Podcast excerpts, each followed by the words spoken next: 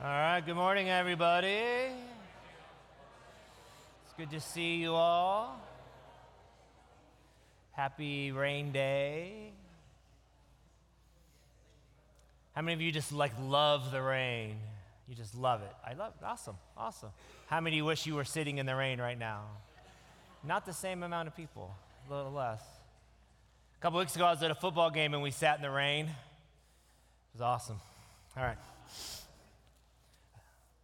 This morning, we are uh, going to look at um, what I would say is the set of verses that like turns everything. As you know, if you took the biblical literacy course, so maybe you knew this already, that the uh, book of Luke continues into the book of Acts. Some people think it's like one volume, others uh, say it's two different, obviously, but it's kind of this turning point. So, what I, what I want to do is start us there these verses, whenever we come across super familiar verses, the temptation is, that may not temptation like evil, but just like, oh yeah, I know what these verses are about. And so whenever I look at verses that I may feel like, oh, I know what these are about, God's like, stop trying to determine what they're about and pay attention. Stare at me for a while. See if there's something else in here for you to do. So, here we go. We're going to look at Acts chapter 1. If you have your Bibles, you can turn to it. It'll be also up on this screen. Start to this. In my former book, which would be the book of Luke, Theophilus, which is who he wrote, wrote it to, or like delivered it to, this high influencing, potentially person of Roman stature that he could continue on and share with the gospel. I wrote about all that Jesus began to do and to teach. Anything jump out at you yet? All that Jesus began to do, sometimes we look at, that's everything, but he, he just began to do and teach. Until the day he was taken up to heaven. And after giving instructions through the Holy Spirit to the apostles he had chosen. And then after his suffering, he presented himself to them and gave many convincing proofs that he was alive. He appeared to them over a period of 40 days and spoke about the kingdom of God. On one occasion, while he was eating with them, he gave them this command Do not leave Jerusalem, but wait for the gift my father promised, which you have heard me speak about. For John baptized with water, but in a few days you will be baptized with the Holy Spirit. Then they gathered around him and asked, Lord, are you at this time going to restore the kingdom of Israel? Then he said to them, It is not for you to know the times or dates the Father has set by his own authority, but you will receive power when the Holy Spirit comes on you, and then you will be my witnesses in Jerusalem and in all Judea and Samaria and to the ends of the earth. Let's pray for a second. Father, give us eyes to see and ears to hear. Holy Spirit, may you open up the things that you have for us today. May we have postures of receiving and learning and hearing because you have given us a body to move. So we lay ourselves before you challenge us today. In your name, amen.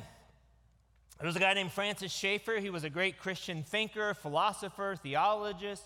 He was the guy during a certain season of life, probably that was like, this is the guy you would want to have come speak if you were holding a national Christian conference. He was a leading voice in so many ways. He was asked, What is the greatest obstacle to the ministry of the modern church. He did not say postmodernism or secularism or individualism or humanism or politics or the lack of funding or resources or the shrinking voice in the discourse of public opinion. He didn't say any of those. What did he say was the greatest obstacle of ministry in the church today? He said the greatest obstacle is ministry in the flesh.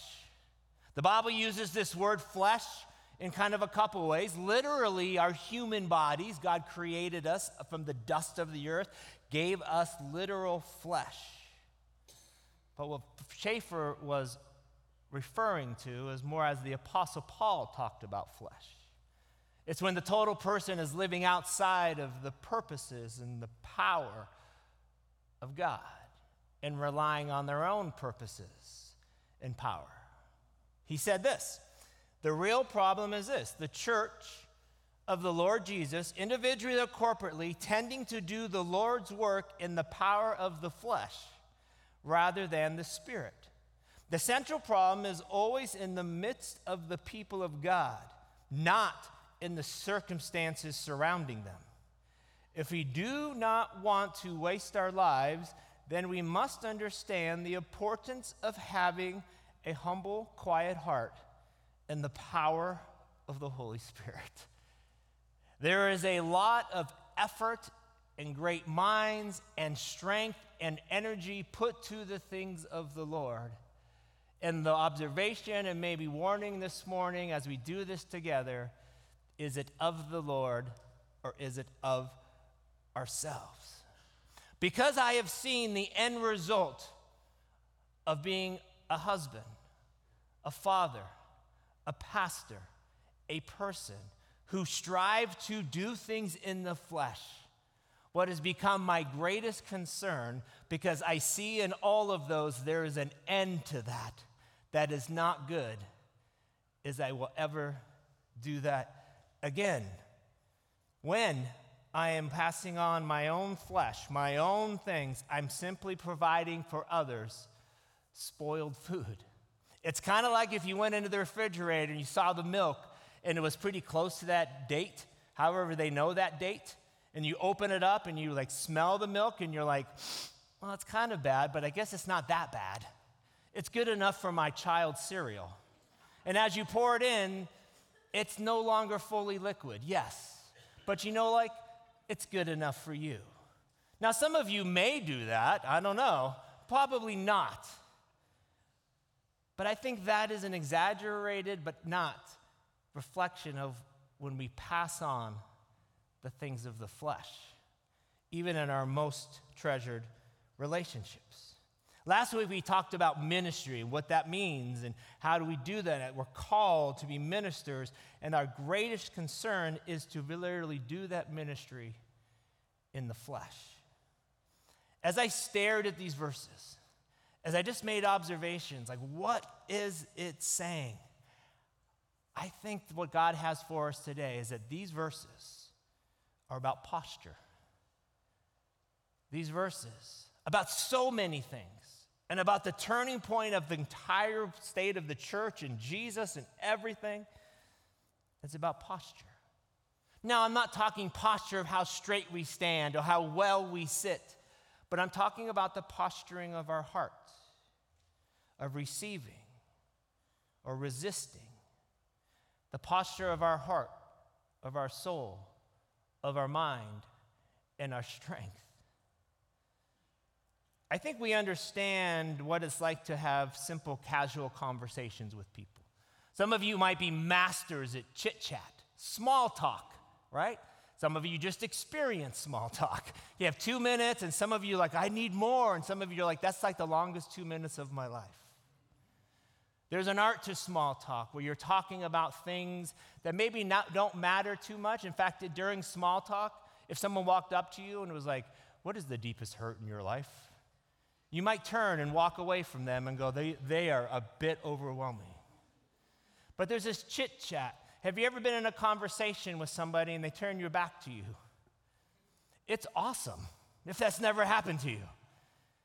It's actually kind of weird. Have you ever tried to get somebody's attention as they're walking away? It's hard.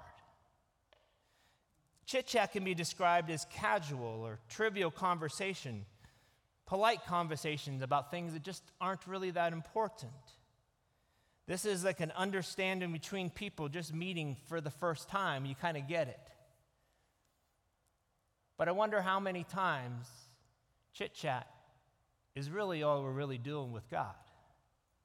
Where there's this kind of interaction and kind of you get a little time and space and like, I'm good. Sometimes small talk happens because of limited time, and sometimes it's because of our posture and the kind of conversation we actually want to have. How does one assess their posture towards God? How do you even realize how you're facing Him or not facing Him?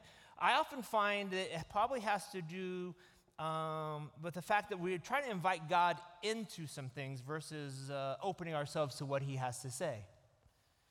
We invite God into our disordered loves or attachments. These can be anything that take our attention away from God. Augustine believed that our problem isn't necessarily that we love the wrong things, it's that we often love the right things in the wrong order. This might be the attachments to certain things.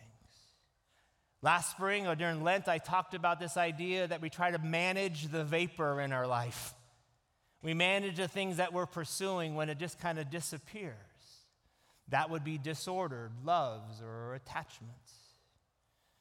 Anything that turns our posture kind of like away from reliance on God and onto things like money, positions, possessions, even family or close relationships, which are all good things. They're all fine. But is our posture towards them for the strength or towards God? The amount of emotional and mental deposit we put on anything can make them to something that they're not meant to be. And what is that? I think it's a substitute for God. We see these things that anything we declare our identity in that's apart from what God says we are. One author calls these things like the enemies of the heart. The things that are actually inside of you to pull you, things like greed and jealousy and, and, and pride. These loves or attachments, as we talked about last week, keep us from something. They keep us from experiencing the awe of God. I think that might be one of the measurements even we look at like what is my posture before God? Am I drawn to the awe of God or am I drawn to the things in front of me? D.L. Moody said it like this Before we pray that God would fill us, I believe we ought to pray for Him to empty us. What Jesus is saying as he passes on his spirit is don't just add this to all of the things in your life. Let this be the thing in your life.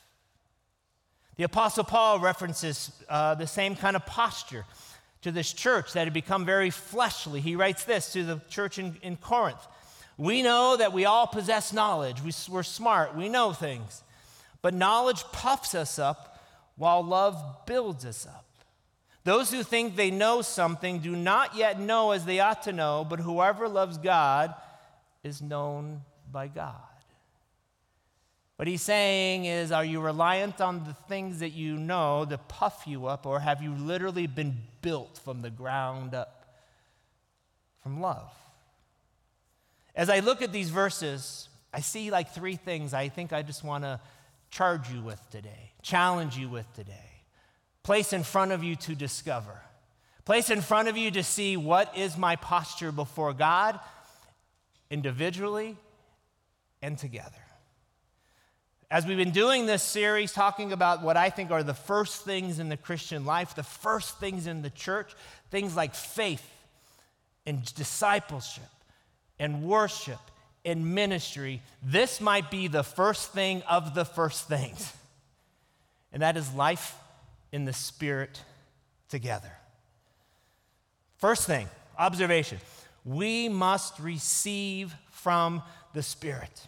There, the first challenge, the first thing Jesus says, like in this scripture, I rose from the dead, I conquered all those things, and the, they are ready to go. And what does he say to them? Do not leave. Wait. Wow, that is a super empowering charge. It is hard for us to wait. The first command is do nothing, wait. This seems like an odd directive. After all, these guys had seen their rabbi teach and heal and do amazing things. Then they saw their rabbi die. And then they saw their rabbi raised from the dead, proving that he is the Messiah, the Savior of the world. They are fired up. They are ready to go.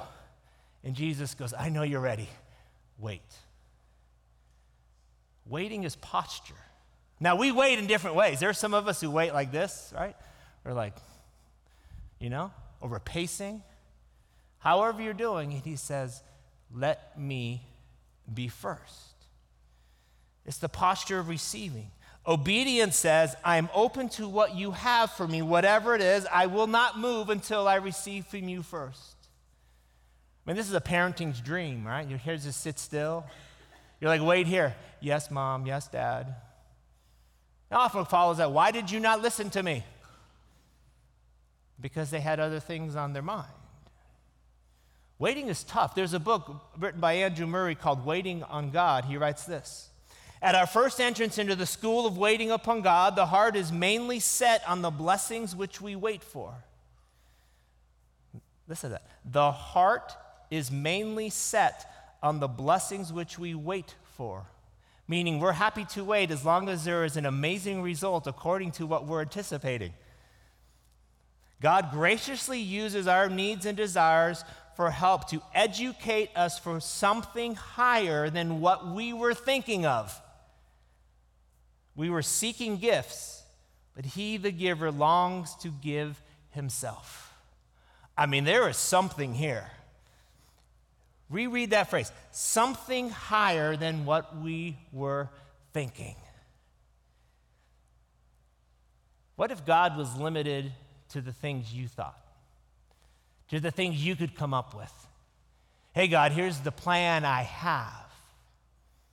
That is the essential piece why Jesus says there's power coming into your life.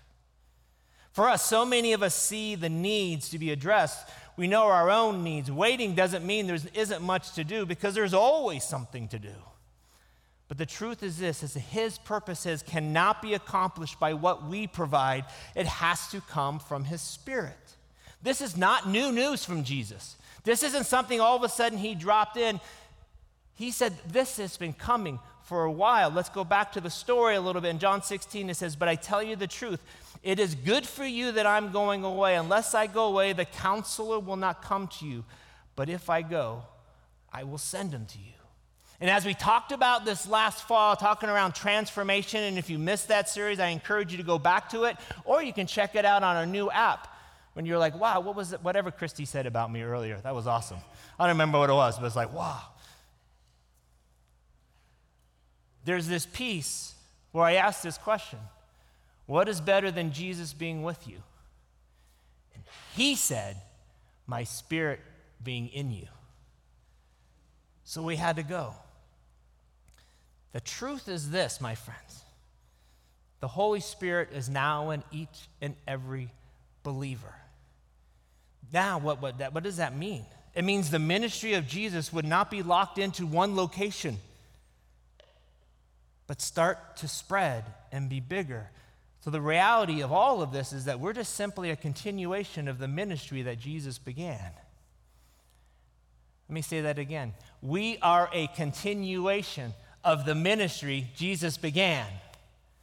Calvary Church is a continuation of the ministry that Jesus began. And you're like, but this isn't as exciting as the ministry Jesus began. And Jesus is like, that ain't my fault. I gave you the same spirit that rose me from the dead. I'm just excited to see what you're going to do with it. This isn't simply an incentive to the believer, it's the reality of the believer. When you turn to Jesus, the Holy Spirit is placed inside of you. Here is what I think the issue is, though, as I look at it. The issue for us isn't whether the Holy Spirit is present with us. I think the issue is whether he's preeminent in us. It's not whether he's present. Because I can show you biblically and prove to you and theologically, and like this becomes a thing of knowledge. Like, yeah, he's in me. I know that to be true. I know the verses. But is he preeminent? It's not just that the Holy Spirit is on location like you're filming a movie, He's sitting in the director's chair telling you what's going on and how it's going to be. And that's posture, that's releasing. That's letting go. Jesus makes this reference you will be baptized by the Spirit. Now, that phrase and that reality and that truth has taken us down all sorts of streams and theologies and churches and this and that, but I'm going to point to what I believe is the beginning of understanding that. What would the original audience have heard? Baptism is to be immersed, fully immersed. When you are baptized in water and fully immersed, it's not like you become one with the water. but there's still, you still are body. I mean, some of you I hold under a little longer. So the water goes in you and through you, and I shake you. No, I don't do that. But you become, the water's fully immersed, it's fully around you. And the longer you stay in the water or any water or out in the rain, you become, you know, affected by it. But if you're in the water and then go dry off, which we do, what place does that immersion have with you? I was at this uh, celebration, uh, Danny and Monica's house, where they were going to baptize some of the kids and some other kids, and some other people were being baptized, and it was like a, in their pool. And there was all these people here, and we're watching it. So these kids are baptized, and they're sharing their testimony, and I'm like, I love baptisms. But something different happened then that I'm not normally used to all of a sudden everybody, like all the kids jumped into the pool. Now we can start doing that here. Like anybody want to go for a swim? As I'm sitting there at first, I'm like, wait, we just baptized these kids. This is like holy, sacred water. And God's like, I know. They're all going to have a blast in it now. And they're partying and they're swimming around. And I'm like, this is, of course, because I'm a pastor, I have these moments I'm like, this is what being immersed in the Spirit can be like where there's joy and participation. And like, what better way to celebrate somebody giving their life and saying, I'm going to follow Jesus than to jump in and say, I'm going to do it with you. I'm going to be fully immersed. There's a posture of receiving that we get. I wonder if we would understand it even more if we admitted the posture of receiving we do with everything else. Meaning this you're on your phone or your tablet, your iPad, whatever, and you open up Instagram, if you were to go, Instagram, I take a posture of receiving from you right now. Because whether you do this or not, that's what we're doing, right? As I sit and watch this thing, I take a posture of receiving from you right now. I mean, that's just being honest and, and real. I'm not saying to not engage with those things. I'm just saying whether we realize it or not, we're on the receiving end of things. I'm receiving sometimes a story that I've created about somebody else, and I'm letting that influence me. Secondly, in my observation is this not just that must receive, or the posture of receiving and waiting, we must rely on the Spirit. We have this thing, and I get it. We want to know what the plan is, right? Like you're on vacation, you're like, what are we going to do today? Where's lunch? This and that. It feels irresponsible not to have a plan. And this is the hardest part of posture of receiving is we desperately want to know what's next. Hear this. Hear this concern from the disciples from the verses we read. Then they gathered around him and asked him, Lord, are you at this time going to restore the kingdom of Israel? He said to them, It's not for you to know the time or dates the Father has set by his own authority. Basically, Jesus is saying to him, them, No, you don't need to know the details. Now, for some of you, that is like the hardest thing. Like, God, if you loved me, because we connect details to love so quick. If you loved me and valued me, God, you would tell me everything that's about to happen. And Jesus is like, I'm not going to tell you. Why? Is he being cruel? Is he being like this that, that dad who's just trying to antagonize their kids? Like, don't worry about it, son. Like, no, I want to know. Don't worry about it. I think he's doing this because he knows that as soon as, if he's like, here's the details, they're now going to interpret the viability of those details, the reasonability of those details, how they're going to handle those details according to the flesh. He's saying, if I tell you all of these things that you want to know, you're going to assess them in your own mind. There's something greater for you here. There's something, as Murray said, higher than you even thought possible. There's this um, family game show. It didn't last very long, but it was kind of like a challenge of the generations. So they have a younger generation and an older generation, and they would ask questions according to that generate what they knew. So, like for the older generation, they had to guess things about what are happening current, pop culture kinds of things. So at the very end of the show, whatever family won, they would choose the youngest member of that family, like a two year old or a three year old, and they got to choose the prize for the whole family. So on the stage, they would present things like a brand new ski boat, a, a, a Bronco to pull the ski boat, and all this wads of cash. Little exaggeration, but not that much. On the other side of the stage would be like a Barbie dream car, a Barbie house. So the three year old little girl, they would say, You get to choose what your family wins. And the family cannot coach them. So this little girl, every time, it's not like they're even lured to the ski boat and the cash. They go straight to the Barbie car and go, I want this. And the family's like, oh, we could have had so much. And it's so funny. And that's the only part of the show I really liked watching. We are drawn to things that we value. I mean, that's just the truth. Whatever stage of life that we're in, whatever we pull ourselves from. And Jesus is like, if I give you the details that you think are important, you're going to be drawn to that. Let me show you something higher than you ever even thought of. Jesus is not withholding from you, He is elevating it for you. He is saying, I think you think you know what you want. But as Murray said, God graciously uses our needs and desires for, to help educate us for something higher than we were even thinking of. What are you thinking of today? What have your prayers been like with God? And your prayers are great and fine, I'm sure, but is God like, you're like, why, why isn't He answering me? And He's like, because I have something even greater than what you've thought of.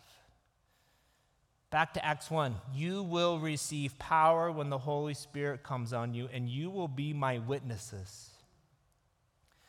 This is a pretty amazing testing ground he throws out, too. You're going to go be my witnesses. The power's coming. You didn't even ask for power. What did they ask for? Can we hear the details of when you're going to overthrow this thing and take care of our kingdom and make our country right again and make our country Christian again or whatever the things we think of? And he's like, let me give you power. The evidence of this power is that you're going to go testify for me where? Jerusalem, where I just died, where I was brutally murdered. You're going to go testify for me there.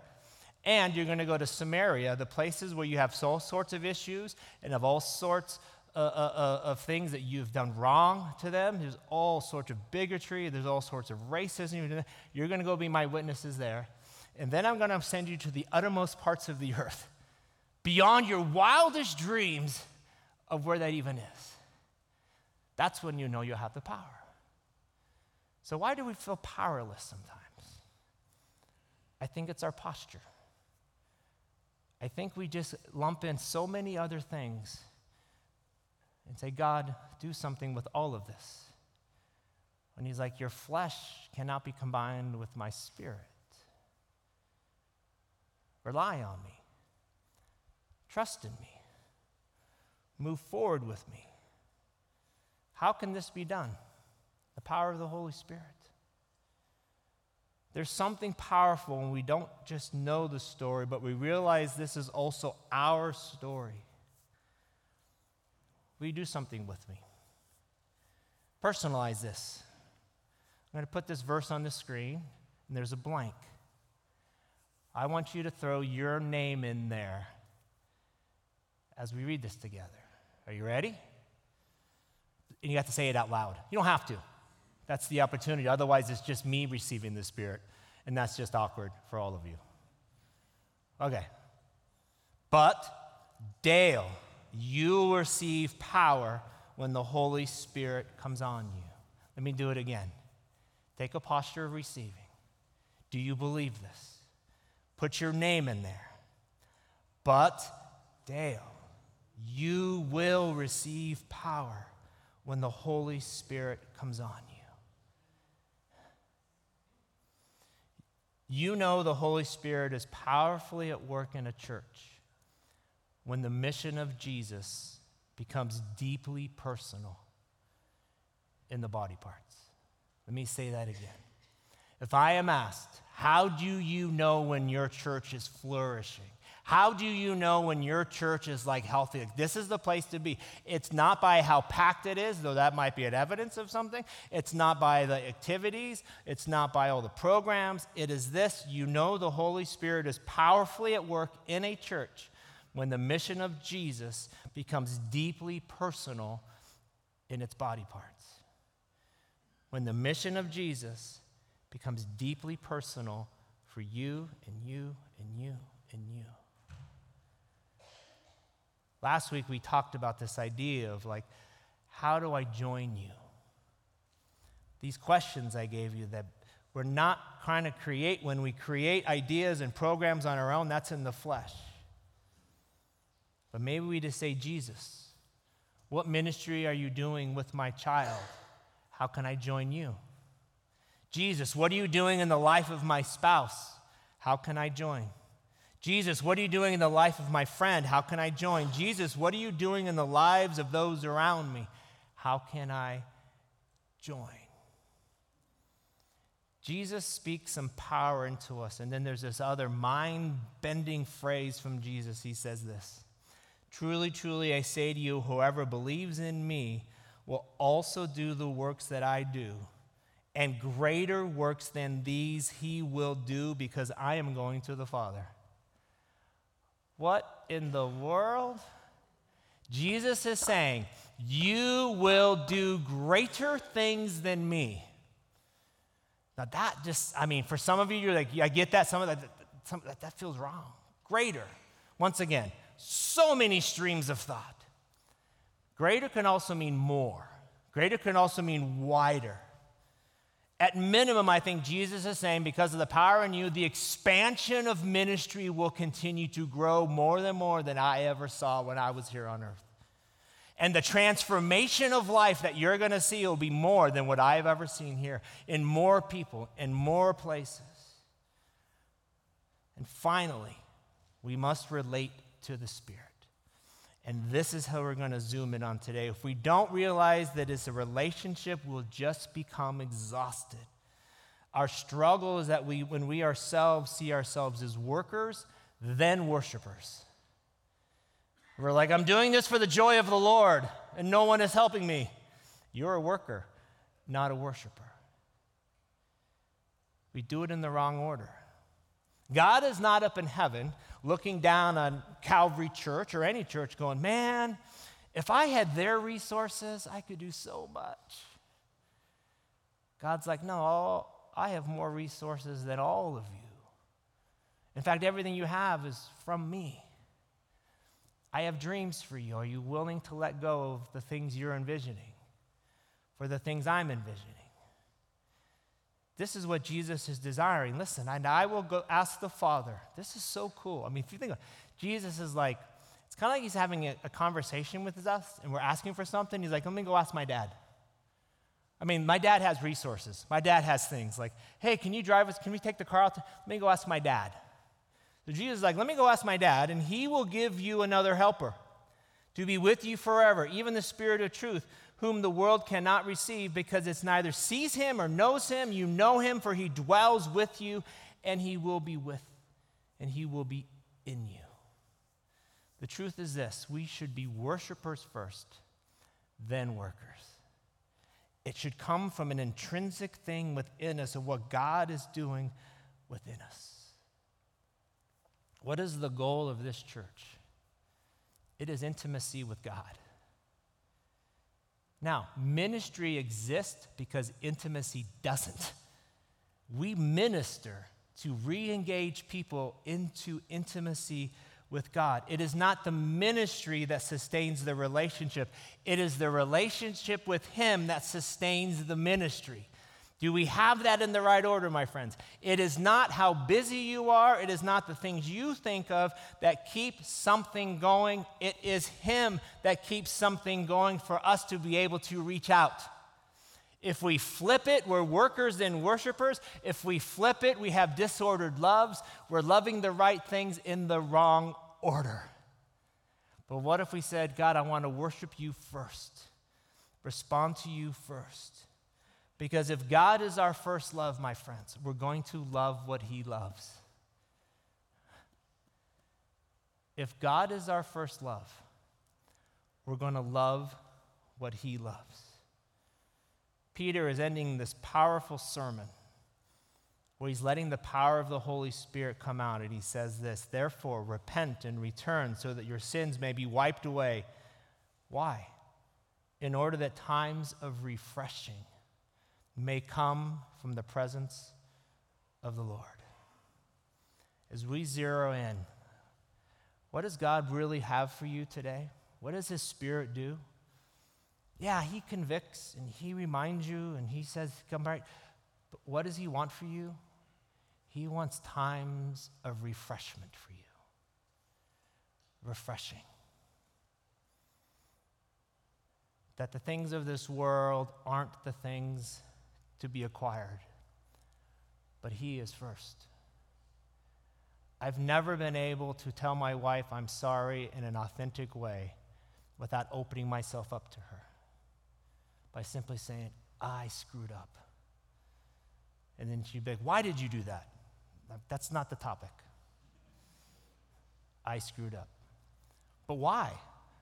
That's not going to help this conversation. and then she gets what I'm doing. Like, I understand. Any kind of reconciliation is us stepping in first and saying, This is how I messed up. Our reconciliation God, with God is the same way. And what does He offer back? Is it rebuke?